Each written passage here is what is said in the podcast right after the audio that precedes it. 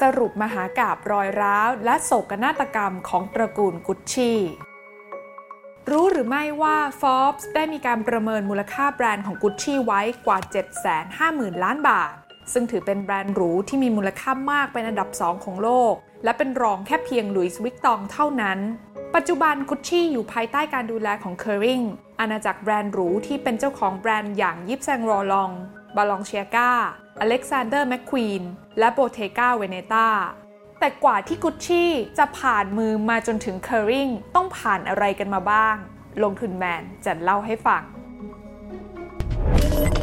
ขอต้อนรับเข้าสู่รายการลงทุนแมนจะเล่าให้ฟัง สนับสนุนโดยแอป Blockdit อยากได้ไอเดียใหม่ๆ ลองใช้ Blockdit กุชชี่ก่อตั้งขึ้นโดยคุณกูชิโอกุชชี่ที่ประเทศอิตาลีในปี 1921 หรือเมื่อ 100 ปีก่อน เดิมทีนะคะเขาก็เติบโตมากับคุณพ่อที่เป็นช่างเครื่องหนัง แต่ในตอนแรกเขาไม่ได้สนใจธุรกิจของครอบครัว จึงบอกลาบ้านเกิดจากเมืองฟลอเรสประเทศอิตาลี จากนั้นเนี่ยก็มุ่งหน้าเดินทางสู่เมืองปารีสประเทศฝรั่งเศส ไปจนถึงเมืองลอนดอนประเทศอังกฤษ ซึ่งในขณะที่อยู่ที่ลอนดอนประเทศอังกฤษนะคะคุณกุชิโอนั้นเขาก็ไปทำงานเป็นพนักงานยกกระเป๋าที่โรงแรมซาวอยค่ะ ซึ่งโรงแรมแห่งนี้เนี่ยแหละค่ะที่ทำให้คุณกุชิโอนั้นได้มีโอกาสยกกระเป๋าราคาแพงๆ ให้กับคนที่มาพักที่นี่เยอะแยะมากมาย จนทำให้เขาหลงไหลในเรื่องของกระเป๋ามากยิ่งขึ้น จนสุดท้ายคุณกุชิโอจึงเลือกเดินทางกลับบ้านเกิด เพื่อไปสารต่อธุรกิจของครอบครัว ก่อนจะออกมาเปิดร้านเครื่องหนังของตัวเองในวัย 40 ปี แบรนด์กุชชี่นั้นถือว่าติดตลาดอย่างรวดเร็ว รวมถึงยังมีลูกค้าต่างชาติที่เดินทางมาซื้อสินค้าที่ร้านอย่างไม่ขาดสาย ต่อมานะคะกุชชี่นั้นก็ได้ตกทอดสู่ทายาทในรุ่นที่ 2 ในปี 1953 เนื่องจากการจากไปของคุณกุชชิโอกุชชี่ค่ะซึ่งในเวลานั้นเนี่ยนะคะจริงๆ แล้วคุณกุชิโอนั้นเขามีลูกทั้งหมด 6 คนนะคะ เป็นลูกชาย 4 คนแล้วก็ลูกสาว 2 คน ลูกสาวเนี่ยไม่ได้ส่วนแบ่งอะไรเลย ส่วนลูกชาย 2 คนของเขาเนี่ยได้เสียชีวิตไปก่อนหน้าแล้วนะคะทำให้หุ้นกุชชี่ทั้งหมดที่เหลือเนี่ยถูกแบ่งไปยังลูกชาย 2 คนที่ยังมีชีวิตอยู่ คนละครึ่งก็คือคนละประมาณ 50%ซึ่งนั่นก็คือคุณอัลโดและคุณโรโดโฟค่ะ คุณอัลโดลูกชายคนโตถือเป็นผู้กุมอำนาจควบคุม โดยเขานั้นยังได้พากุชชี่ไปสู่ระดับนานาชาติ ด้วยการไปเปิดร้านสาขาแรกที่สหรัฐอเมริกา ก่อนจะขยายไปสู่ประเทศอื่นๆ และต่อมาคุณอัลโดเองก็ได้มีการแบ่งหุ้นของกุชชี่ที่ตัวเองถืออยู่ ให้กับลูกชายทั้ง 3 คนคนละ 3.3%โดยที่ตัวเขาเองนั้นยังคงถืออยู่อีก 40%แต่แล้วรอยร้าวของตระกูลกุชชี่ก็เริ่มเกิดขึ้น หลังจากที่คุณเปาโลหนึ่งในลูกชายของคุณอัลโดนั้นมีไอเดียค่ะที่อยากจะแตกลายผลิตภัณฑ์ ให้สินค้าของกุชชี่นั้นสามารถจับกลุ่มคนอายุน้อย แล้วก็ดูทันสมัยมากยิ่งขึ้น แต่ว่าคุณพ่อและคุณอาของเขานั้นกลับขัดขวางแล้วก็ไม่เห็นด้วยค่ะ แต่เขาก็ไม่ได้สนใจการขัดขวางครั้งนั้นนะคะ แต่กลับเลือกที่จะไปเปิดตัวสินค้าแบบลับๆ โดยที่ไม่บอกให้ใครรู้ แน่นอนว่าความลับนั้นไม่มีในโลกค่ะ ในเวลาต่อมาคุณเปาโลก็ถูกจับได้ เขาโดนไล่ออกจากบริษัท และถูกฟ้องร้องไม่ให้ใช้ชื่อกุชชี่ในการทำธุรกิจ แม้ว่าในขณะนั้นคุณเปาโลจะไม่ได้ทำงานในกุชชี่แล้ว แต่ก็อย่าลืมค่ะว่าในมือของเขายังมีหุ้นอีก 3.3%ที่ทำให้เขาสามารถเข้าร่วมประชุมของคณะกรรมการบริษัทได้ และเขาก็ใช้โอกาสนี้ในการก่อกวนกลางที่ประชุม ด้วยการตั้งคำถามที่น่าอับอายสำหรับการบริหารงานของคุณพ่อเขา จนนำไปสู่การต่อสู้ที่รุนแรงกลางที่ประชุมค่ะ และที่สำคัญเนี่ยนะคะ การแก้แค้นของคุณเปาโลก็ไม่ได้จบลงแค่เพียงตรงนั้น เขานั้นได้ตัดสินใจฟ้องพ่อของตัวเองในข้อหาหลีกหนีภาษีนะคะ จนทำให้คุณอัลโดนั้น ต้องถูกตัดสินให้จำคุกเป็นปีเรื่องราวความขัดแย้งภายในตระกูลกุชชี่นั้นยังคงทวีความรุนแรงมากขึ้นเรื่อยๆ นะคะ ที่ผ่านมาเนี่ยจริงๆ แล้วคุณอัลโดนั้นยังสามารถกลุ่มอำนาจในการบริหารบริษัทไว้ได้อยู่ เพราะว่าเขานั้นถือหุ้นสูงถึง 40%จนกระทั่งในปี 1983 ค่ะ คุณโรดอลโฟนั้นเสียชีวิตลงทำให้หุ้นทั้งหมดในมือของคุณโรดอลโฟนั้นได้ตกไปอยู่ในมือของลูกชาย ที่ชื่อว่าเมาริซิโอซึ่งคุณเมาริซิโอนี่เองก็มีความคิดอยากจะเปลี่ยนแปลงกุชชี่เหมือนกันค่ะ แต่ก่อนหน้านี้เนี่ยก็ติดอยู่ที่คุณอัลโดนั้นไม่ยอมรับฟังความเห็นใดๆ โดยสถานการณ์ของกุชชี่ในตอนนั้น แม้ว่าจะมีการทำกำไรได้ดี แต่ภาพลักษณ์กลับไม่ใช่แบรนด์หรูเหมือนในอดีต เพราะใครๆก็เข้าถึงได้ด้วยราคาที่ต่ำลง และสินค้าที่มีวางขายอยู่ตามร้านค้าทั่วไป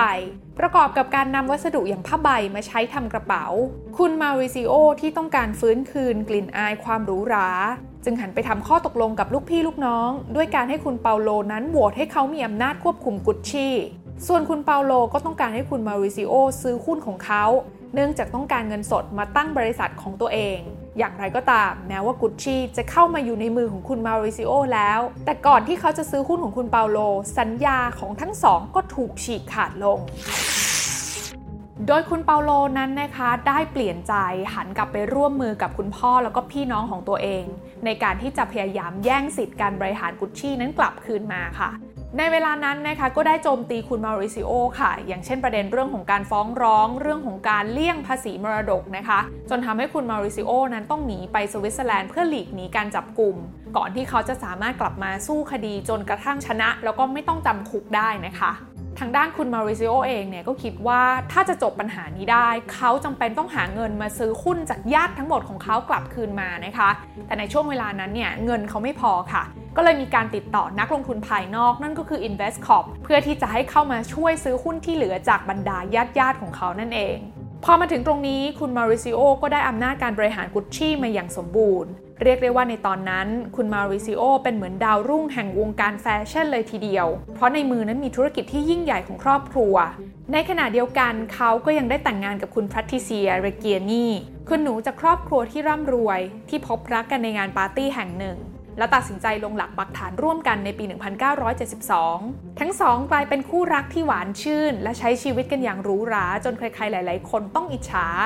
แต่จากจุดสูงสุดกราฟชีวิตของพวกเขาก็เริ่มดิ่งลงเหว นับตั้งแต่ข่าวการหย่าร้างกับภรรยาที่เกิดขึ้นในปี 1994ก็มาไล่ๆกันเลยกับช่วงเวลาที่ผลการดำเนินงานของกุชชี่นั้นล้มเหลวไม่เป็นท่า จนทำให้คุณมาริซิโอนั้นถูกบังคับขายหุ้น 50%ที่เหลืออยู่ให้กับ InvestCorp ในปี 1993นั่นหมายความว่าในตอนนี้กุชชี่ก็ไม่ได้เป็นธุรกิจของตระกูลกุชชี่ต่อไป และเรื่องนี้เองที่เป็นชนวนสำคัญที่ทำให้เกิดเหตุการณ์สะเทือนขวัญในปี 1995 โดยในขณะที่คุณมาริซิโอกำลังเดินเข้าออฟฟิศในยามเช้าตามปกติ เขาก็ต้องจบชีวิตลงด้วยกระสุนปืนที่ถูกกระหน่ำเข้ามาหลายต่อหลายนัด ซึ่งกว่าที่ตำรวจจะไขคดีได้ เวลาก็ผ่านไปถึง 2 ปี และคนร้ายก็ไม่ใช่ใครที่ไหน แต่กลับเป็นคุณเรเจนี่ที่เป็นผู้ว่าจ้างมือปืน เนื่องจากปัญหาที่สะสมของทั้งคู่ และที่สำคัญคือเธอไม่พอใจที่คุณมาริซิโอทำให้ตระกูลต้องเสียธุรกิจไป ข้อหานี้นะคะทำให้เธอนั้นถูกตัดสินจำคุก แล้วก็ต้องจ่ายค่าเสียหาย ก่อนที่จะถูกปล่อยตัวออกมาในปี 2016 ซึ่งเมื่อมีคนถามเธอว่าทำไมเธอถึงว่าจ้างมือปืนในการฆาตกรรมอดีตสามีตัวเองด้วย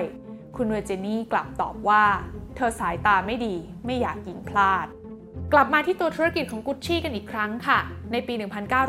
1995 บริษัทก็ถูกนำเข้าจดทะเบียนในตลาดหลักทรัพย์ จากนั้น InvestCorp ก็ค่อยๆ ทยอยขายหุ้น โดยคิดเป็นมูลค่ารวมกว่า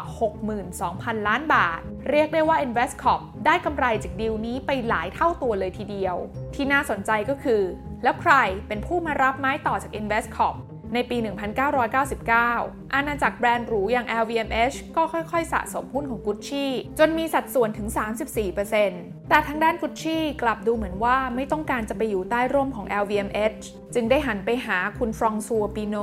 ให้ช่วยนำบริษัทออกนอกตลาดอย่างเร่งด่วน ซึ่งคุณปีโนก็คือเจ้าของปีโน p r i n t e m s l e d o ที่ต่อมาได้เปลี่ยนชื่อเป็น Kering นั่นเอง ปัจจุบันกุชชี่ได้กลายเป็นหัวใจสำคัญของ Kering เป็นที่เรียบร้อย ดยในปี 2020 ที่ผ่านมา เพียงกุชชี่แบรนด์เดียว ก็สามารถกวาดรายได้ไปถึง 280,000 ล้านบาท คิดเป็นสัดส่วน 56.8%ของรายได้ทั้งหมดของ Kering กันเลยทีเดียว รวมถึงถูกจัดอันดับให้เป็นแบรนด์หรูอันดับ 2 ของโลก เพียงแต่ความสำเร็จของกุชชี่ในวันนี้ ครอบครัวของกุชชี่กลับไม่ได้มีส่วนได้ส่วนเสียเลย แม้แต่นิดเดียว